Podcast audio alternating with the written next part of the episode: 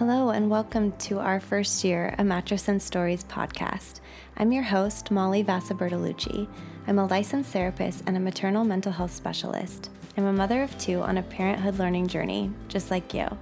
On this podcast, I talk with moms about their first year of motherhood and all of the joys, challenges, and surprises that come along with it. We share a lot of information and resources here, but this podcast is not a substitute for seeking help from a mental health professional.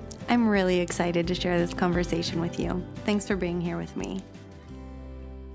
Today I'm talking with Nikki. Nikki's a mother of three, both by adoption and birth. She describes her motherhood journey as going from famine to feast. After seven years of trying to start a family, she became a mother to three girls under two, in the midst of COVID and a cross-country move. Nikki beautifully shares about sleepless nights and loneliness, learning to ask for help, celebration, gaining resilience, and growth. Lots of growth. All right, Nikki, tell us a little bit about yourself and your family. All right.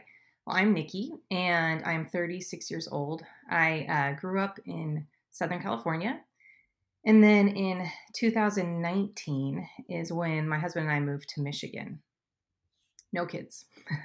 And then um, Three months later, we um, adopted our daughter, and so she is three years old, and then right away found out I was pregnant, and then, so that's twenty twenty, and then our daughter was born in uh, November of twenty twenty, and then uh, after she was born, a few months later, found out I was pregnant again, and so we have a one, two, and a three-year-old. Mara is three, Ellie is two, and Sarah is one.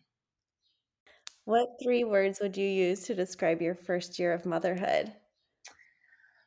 I would describe three words I was thinking about were um, definitely exhausting. Exhausting, confusing, just because there are so many different uh, methods out there, methods to do pro- like everything, methods and content. Content's good, but just... there could just be too much of it. So confusing, I really thought year one, that was that was uh, kind of tough.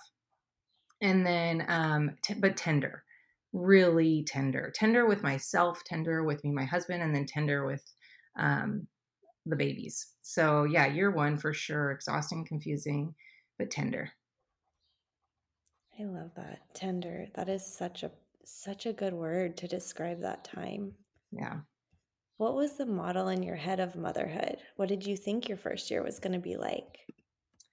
I definitely thought it was going to be very much like a learning curve. Um, but at the same time, I wanted to be hands-on mom, you know, make the purees, make the things, and then also breezy. Just like, yeah, let's be, let's be breezy. So I don't know, you know, combine those two. And, um, it really, I mean, as you can put together, it fully shifted because of COVID. yeah. yeah. So that reality. Yeah. Not match up with that expectation of breezy. There was nothing about COVID no. that was breezy. No. Tell me no. more about how that impacted your family and becoming a mother. Yeah. So we, um, we, I became a mom, yeah, twenty twenty, January. And then pretty much right away, we were like hearing about COVID, you know? And so you're just like, okay, wipe down things. And then I found out I was pregnant, which also, you know, was a different dynamic for the first year because you just want to soak up your baby. You just really, and for me and my husband, we just really wanted to have that big connection with her, which we did because you're really the only ones that were around during COVID.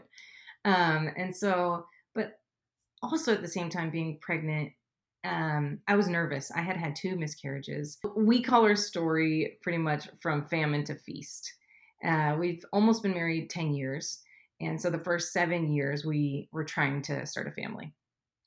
And um, so with that, we were doing all the infertility stuff and everything like that. I know this is kind of like sidebar, but we were just doing everything that we could think of um, to find out there was something that was causing the early miscarriages. And so it's like, okay, all right, that's totally fine. And God shifted us and brought our sweet daughter into our home in twenty twenty. And so me being pregnant was definitely not in my mind at all. Uh, then it happened. And so it's like, okay, here we go. This is happening. But I was nervous. I was super, super nervous because of everything that had happened. And then you're in the middle of COVID. So it's just this, it was this strange time. We had just moved to Michigan. So, you know, I'm not around my closest friends. We have so much family here. Um, our family from my husband's side is here and I'm very close with them. So that was wonderful. But you're just all navigating what this pandemic was. And it, like, it was just very, just hard. Um, Because I craved having people around to be with me and Mara. I craved having, and we did have a close circle, and that was so helpful. But yeah, that was really interesting having that very first year be what it was, COVID and being pregnant and figuring that all out. And we did. Yeah. So it sounds like some some nervousness, some uncertainty, mm-hmm. some loneliness. Yeah. Was reality rather than that breeziness that you expected. Yes, very much so. Yeah. What challenges did you face that you didn't anticipate? The challenges, I would say, like you, you nailed it on the head, was the loneliness. Um, I didn't expect so much of that, but even in like different ways, just um, like being alone in definitely like your thoughts. Like, okay, so am I the only one that feels, you know, this way? And, um, and especially with the pandemic, like, am I the only one like this? Because if I say the wrong thing, then these people aren't with you. If I say the right, you know, then you're just all these different sides. And so you're just, yeah, the loneliness, because you're craving connection because of your exhaustion. Um, you're tired and your mind isn't always there. And then you're, I was fully craving, I just needed help too, because I was getting more and more pregnant and I have a five month old who's very active and, um, just ahead of the schedule. And so, um, yeah, it was, it was a time where I, I needed some extra help, which I got it. And so, God was definitely gracious with me in that, in that the family that was here, they provided much. And so that was something where I struggled, but there was that relief, mm-hmm. you know? Yeah. Yeah. So it helped to have family nearby. Yes. What yeah. else helped? Um, a lot of the things that helped was, um, like I said, asking for help. That was huge. Talking to my sister, talking to my sister-in-law, talking to just people, because I was, um, I had moved away from California. I was missing my friends. I, it was funny though, because everybody was feeling lonely during that time. Uh, so, you know, I'm, I'm missing something that not, nothing was really even happening, right? There wasn't a lot of group hangouts. There wasn't a lot of like, of that even happening. So even though I craved it, the reality was that everybody was wanting to be together. And, but asking for help, talking to my sister, I remember this one time there was a shift in naps and it was so difficult. Like that was my hour. That was when I could get things done. And this is after. So I'm not just talking about that year. Now I'm going on to first year of Ellie, because I've had like three first years. And so now the shift of like, now I'm pregnant with Sarah, the third, and I have two, and they used to be amazing at naps and then they weren't. And that was really difficult for me. I know for a week it was so hard because something had to change, and they're, they're allowed to change. These babies will go through all the different things. But for me, it was a struggle. And I told my sister and she goes, this is just a season. And I know you'll hear this often all throughout life, but you will get through this and maybe do like a Hello Fresh, right? Maybe do a, whatever it is, like do something that will help with the food, do something that will help with like ask for help in those practical ways. Um, that was, that was big. Mm. So I was like, okay, I, I can seek, not just like asking, like, I need somebody here, but more so like, I need help with food. I need help with laundry. I need help with day-to-day things where I thought I could do it all and I just can't. So. Yeah. Some yeah. of those practical things, taking something off your plate. Yeah. Yep. And it sounds like also someone telling you there's hope, like this yes. will not last forever, yeah. which it can feel like it's going to last forever when totally. You're not sleeping, like the yeah. sleep deprivation, the the very high needs of infants. Mm-hmm. And then you're also physically not feeling good because you're pregnant. Yep. There's so many layers. Yeah. It was interesting, the third pregnancy, because I felt like I was just dealing with postpartum and then doing it again. And so I felt like, this is going to be silly, Molly, but my hair was a big thing for me. And it was just like, oh, I, I can't even feel good in this area, but you know, again, it's a season and it's okay that I felt that way during that, that season. But then at the end of the day, you're going to get through it. You really will. Um, and what's funny is I would hear people say that. I would hear people say, you're going to get through it. This season doesn't last. Um, I wanted the validation. So the people in my life that heard me and said, I understand what you're dealing with is tough, because like, you just want people to understand or to hear you like in, in your kind of pain, right? Instead of be like, no, I've been there. I've been, I've been there. It's like, okay, I get it, but I'm here. I'm there. Um, it's like, yes, you are. And so even just somebody saying like that instantly, like when my husband will just be like, that is so tough, hearing three babies scream. And that is, that's tough. He, that alone is so helpful for me. And sometimes I can't, exp- I, I, I want somebody to know, to say that, but they can't read my mind. So I have to tell people sometimes, like, I need you to just know that this is what I need to hear right now. And then I can move, I can move forward. I can start doing the things. I can like get all the tasks done and actually have a joyful spirit and actually play with my kids and do something silly. Like, okay. And, and we talk about resetting a lot. Like, and then we can reset. Let's just reset. Sarah's crying right now because she's a baby. And I know it's hard to hear her screams. Even mommy has a hard time hearing it, but we can always reset. And, um, so that's a, that's a new word for us. That's awesome. I love that. I love that idea of resetting. And, and it sounds like, Nikki, you have um, such self-compassion and such perspective. Hmm. Do you feel like you had that during those first years? Um, I feel like it was definitely harder to gain the perspective. Um, I definitely have compassion. Like there were times where in the middle of the night, Um, one of them is just crying and you know, they need sleep, you need sleep. And so you're just, I can say angry, you're angry. And so I would just be pretty upset with myself that I would feel that way.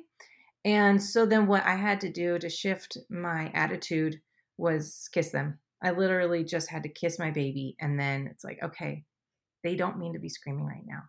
Now that didn't always help me in my frustration. It just let that second kind of like, okay, that second passed. Okay. That second turns into a minute and then like, it will pass whether they are up for an hour or not, you know? And so I really, I had to learn that. And I think, um, I think that's why I think there was like another word, but uh, a lot of growth, um, happens when you become a mom. And so you're just continually learning. Now, if you kind of just stop and then you're just stuck and you're stuck in your own. And, um, that's when it's, when it's tough. So I continually have to regain that because I can't go in a cycle. It's, you can go and talk negative about yourself, but then I just gotta, gotta shift. And like I said before, there's a lot of content out there, but the content can be helpful because then you can get tools and you can say, okay, I'm not alone.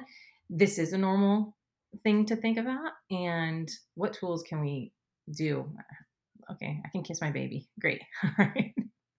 that, that's a tool for me. That's a beautiful tool. Yeah. I love that. I used to tell myself when my babies were crying, when I soothe my baby, I soothe myself. Hmm. Emotional regulation for yourself is such a big part of parenting. That yeah. was a big surprise to me. Yeah. Okay, they can't self-regulate. I'm yeah. going to have to regulate myself, and they borrow my regulation, right? Definitely. And so learning, okay, when I soothe my baby, I soothe myself. We're in this together. It's beautiful. Thank you for sharing that tool. Yeah. How did the idea of self-care shift for you during that first first years? Yeah. I read that. I thought the first year of self-care was, I think for everybody, it really wasn't there, and because that was COVID year, right? So you're just trying to survive. So twenty twenty, first year, um, and then going to twenty twenty-one with Ellie, first year. Yeah, you're. It was more so of um, just trying to get that time. Um, and again, I will say I ask for help. And when I ask for help, I've told my mom, I've told my um, nieces who help so much. And I, I tell them, I'll ask, and it's your responsibility to tell me yes or no, because I can handle a no. I really like, and so yeah, don't be afraid to ask is what I kind of tell people, um, unless they can't handle the no, but I can, because I, I know that I will just put myself out there because I need it. But I also know that other people need their time too. So I fully get boundaries, but um, that's how I do a lot of self-care, is just either ask for help and then go do it. I do a lot of, um, I did CrossFit or I do CrossFit. And so a lot of my like scheduling with my, the babysitters is that I get in gym time to make sure I get that. Uh, my my husband also built um, some kind of like a rowing machine and a few things down in our basement. So I I use that pretty much every day, and it's it has become a sweet thing for me and my girls. And they'll help me with some things. Sometimes it's a stress because they won't let me finish a few things, but for the most part, I um, that's a big big part for me in my my self care, is making sure I get a workout in, and that, that just helps me mentally in a huge way. Yeah. What makes you feel proud about your first year as a mother? Um, I would say the res- like resilience, resilience was a word in my head that, um, I'd be, I think I'd be pretty proud that we can go through so much, and so much can be thrown at you, and to, to get through it with your spouse, you know, and just really talk things through, and, or allow that space, or, um, yeah, to be able to get through these really hard, challenging times together. That's what I think is just pretty neat, that I love. Um, and like I said before, I, and just growth, growth mentally, physically, just a lot of, a lot of growth. Yeah. What do you think helped you and your husband be successful in connecting that first year, being on the same page, and being able to be resilient? Um, a lot of, well, so I think we have in our favor the, we're almost ten years married. So we had seven years without kids, where we Uh, really, really use those years up well. During those times, of course, you're wanting, and you're continually like, how, when is our family going to start? What, what's that going to look like? And then uh, for us, we definitely had those feelings, but we, we th- took the time to travel. We took the time to go see our family. Um, we, yeah, we just really, for he and I, we say, okay, well, I think we really used those years well. We see why God allowed us to be without, because we got to know each other. Um, a lot of families don't get that, you know, or couples, they have kids right away, and then you're just kind of trying to learn you as a couple with kids. And that's so challenging. So we kind of knew how to fight well together, um, got through a lot of big hurdles in those first seven years. And then um, new ones happened, because, you know, you're now a couple with a child, or two or three. And so then so many more challenges happen. And the fact that we were able to get through, like, okay, we know how to fight, and this looks a little different now, but we, we know that this isn't going to be the worst thing. So get through it. Let's talk through these things. Um, for me, a big, a word that would often happen at the beginning of our marriage was I would think things were the end of the world. Like, this is so, are we going to get through the simplest, smallest little fight? But, you know, I would just blow it up. And to kind of knock that one down was so helpful. It was just, just the best, because now when we have an argument or whatever that looks like, or we have to make a big decision, it's not the end of the world. We're going to get through. And that is no longer in my head. And it's, um, now what's in my head are just, you know, babies. And so it's just finding the time to talk and, uh, making that, making that key. And so I don't, we don't do a plan like, okay, make sure it's every week, make sure it's this. It's just making sure you just find it when you can. Is there a moment or a period of time that stands out most to you when you're looking back on that first year? There, um, so I'm going to go into, I have three moments. Is that okay? Yeah. Yeah.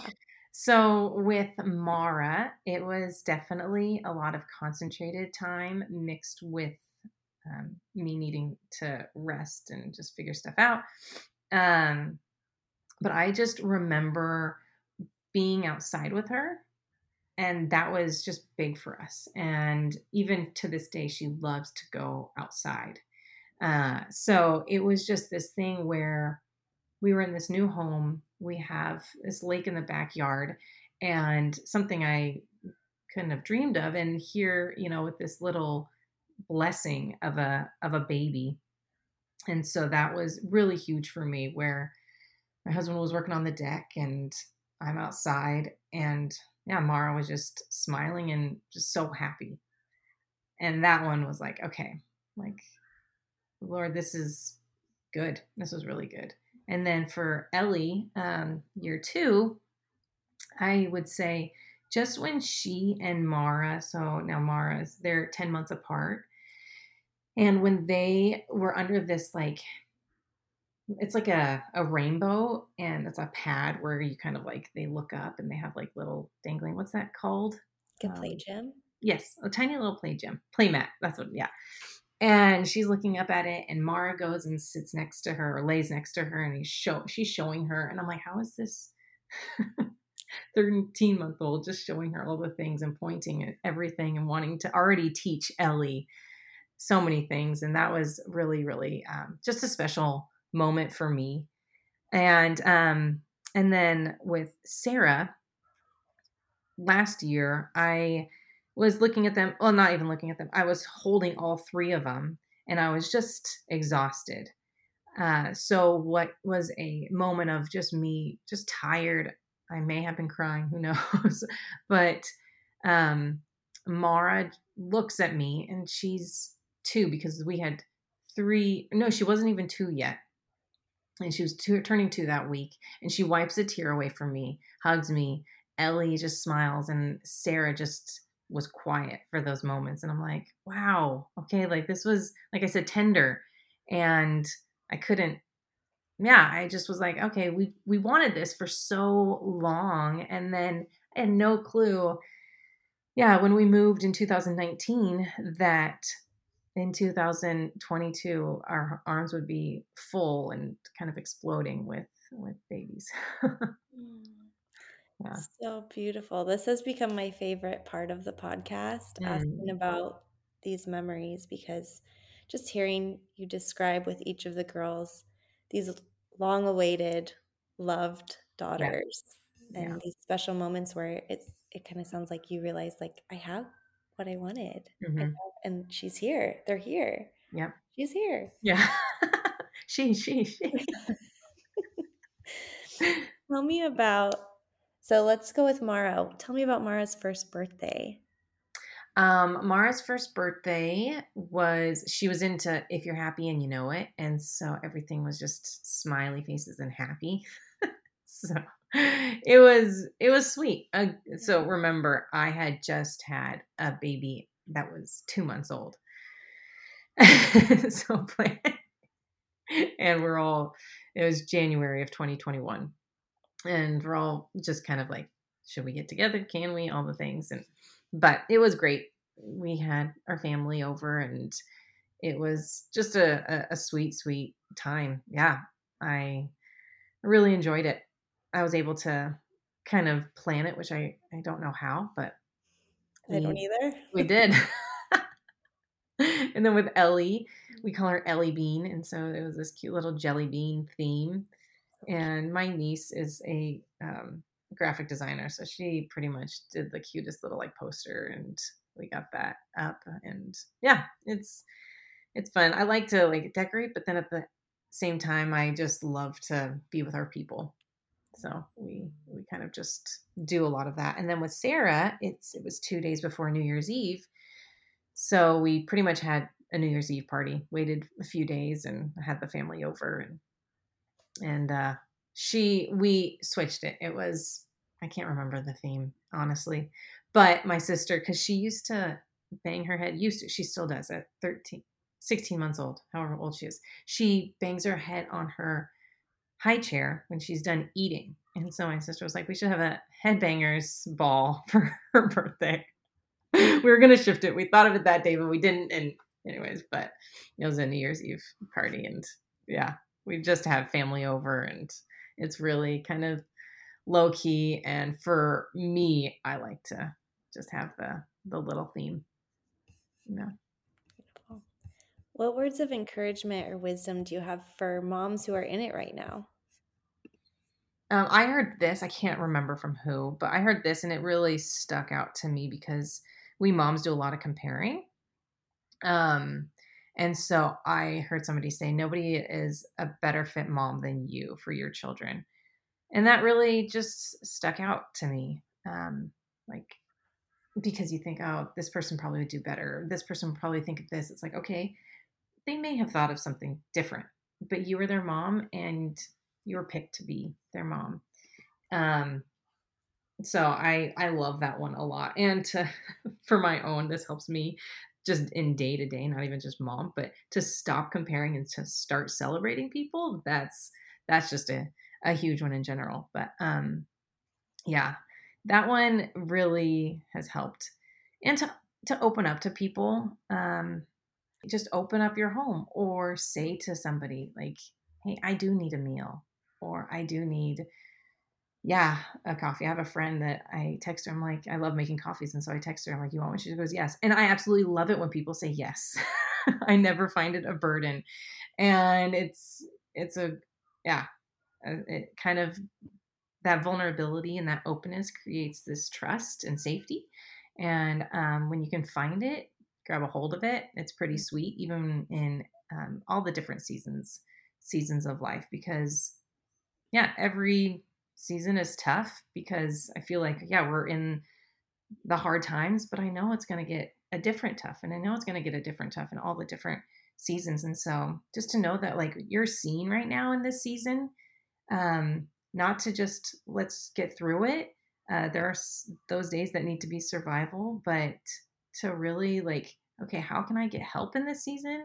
And then how can I enjoy this season? And then, yeah, let's move, move forward. Cause it's tough, but it's doable. Yeah. Thank you, Nikki, so much for your vulnerability. And, and I just hear so much like celebration in mm-hmm. your life. And that is, I love that. I feel, I feel the warmth. I feel the celebration in your family. And thank you for sharing that with us. Yeah.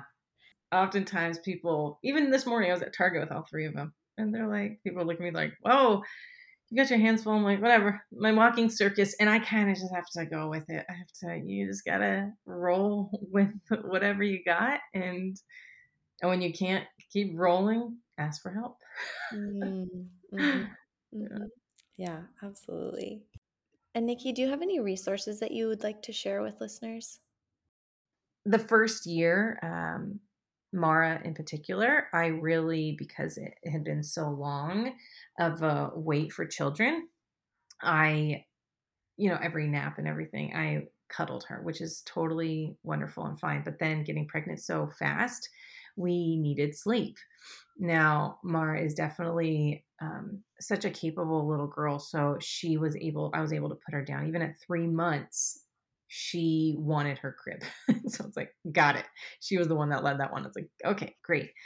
Um, I would recommend some type of sleep method or help. That was, I, I don't think I agreed with it at the beginning.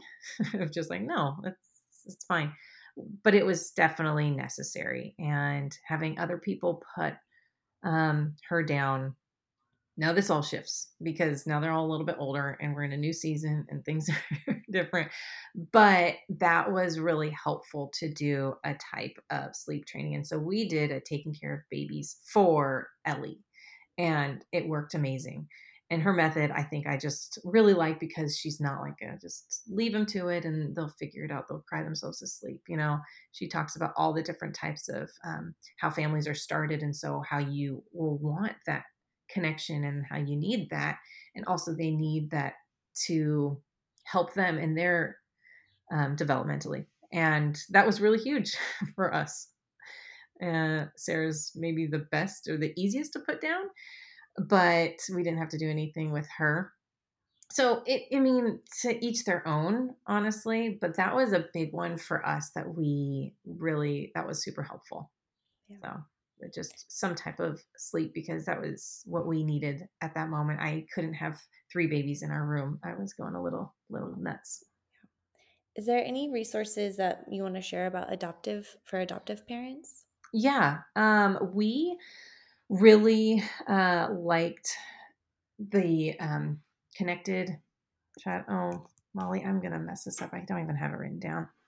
The Connected Child by um, Karyn Purvis? Yes. Yeah. Yep. And um, in our family, there there are just a lot of adoptees. And so we have a big kind of circle where we are able to ask questions and closely to our family members. Oh, that's awesome. So that is just huge for Rick and I to be able to um, just seek. And we do. And he does as well. Even with our adoption attorney who's in um, California, he's easily accessible where we can just ask questions. And so when you, if you're going through the process, if you're in it, I would say those books. There's also, um, if you don't mind, I'm going to bring up a podcast that we really mm-hmm. love. Um, and that helps us. It's called Honestly Adoption with Mike and Kristen Berry. That one is pretty wonderful. Great. And it just gives you really, really helpful tools. Um, yeah, to, to navigate all of the, all the different seasons. If there's a listener who's, who's wanting to hear more about Nikki's story or connect, um, then you can D M me on Instagram or get in touch with me and I can share her contact information.